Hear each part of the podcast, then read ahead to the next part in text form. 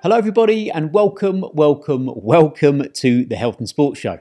I'm your host, Tom Butterfield, and today we're diving into a conversation we had with one of our clients who was looking to change their nutrition habits.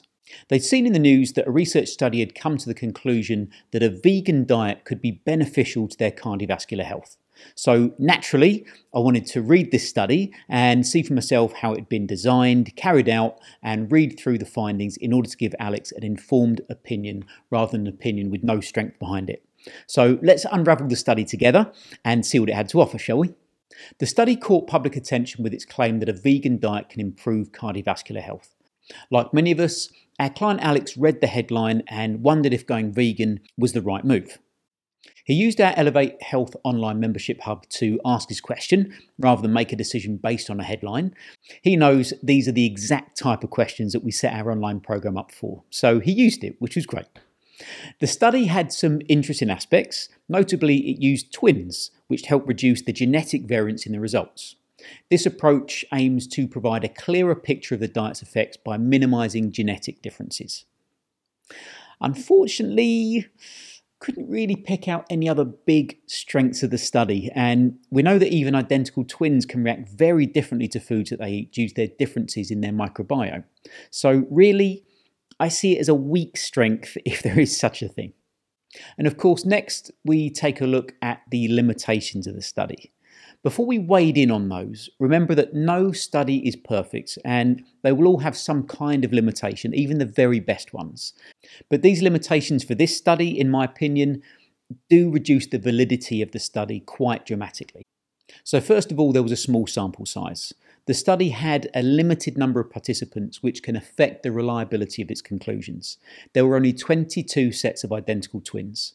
Using that smaller number of participants makes it really difficult to extrapolate to the general public of over 7 billion people. And secondly, there was a narrow participant ethnic profile. The study was over 70% female and over 75% of those were white participants. Again, this makes it really difficult to generalise the results globally. And next was the fact that the study ran for only eight weeks. It had a really short duration. The study's short term nature might not reflect any long term effects. And next, we had participant blinding. And for those who don't read research papers a lot, it doesn't mean that they scoop their eyes out with spoons or anything like that. It means that the participants don't always know whether they're having the intervention, whether they're having the vegan diet, whether they were having the other form of diet. But of course, it's very, very difficult to not know you're eating a vegan diet. So the participants weren't blinded to the intervention that they were given. And the next limitation was diet recall reliability. The study relied on participants remembering everything that they'd eaten in a day, which isn't always accurate, is it? We genuinely don't always remember everything. There was an app that the participants could use to log what food they'd eaten, but again, you don't know if everyone did because it's not a habit that they're used to doing. And even though the intervention was a vegan diet or an omnivore diet, there was actually another variation in diet as well. There was limited exposure to refined grains and sugars, and that's pretty vague, which can lead to potential variations in participation interpretation. There was nothing in the study to say exact amounts that they were or weren't allowed to have. It also adds another variable that could account for the changes recorded in the participants in the results all the participants have eaten a vegan or omnivore diet with less refined grains and sugars than usual. And there was also lack of follow up. The study didn't mention any follow up period, which is crucial for understanding the long term effects. So, lots more limitations, in our opinion, than strengths. So, let's have a look at the main findings, the primary outcomes. The study found uh, reduced LDL cholesterol levels among the vegan participants. However, there was no significant change in the HDL cholesterol levels vitamin B12, triglycerides, TMAO, and blood glucose levels. Interestingly, the vegan group lost more weight, but it's unclear if this was due to fat loss or muscle mass reduction, which can potentially have a negative effect on metabolism long term, which is thought to contribute towards post diet weight gain, that sort of yo yoing that people have sometimes. So let's go back to Alex's question, shall we? Should he switch to a vegan diet? Well, our advice, considering this study and others, is nuanced, really. We know that a diet rich in vegetables, fruits, legumes, nuts, and seeds, low in processed foods and sugars, is beneficial. There's a lot of nutritional benefits to eating responsibly reared animal products. The ethical considerations are another issue, so we'll steer clear of that one for now if you don't mind.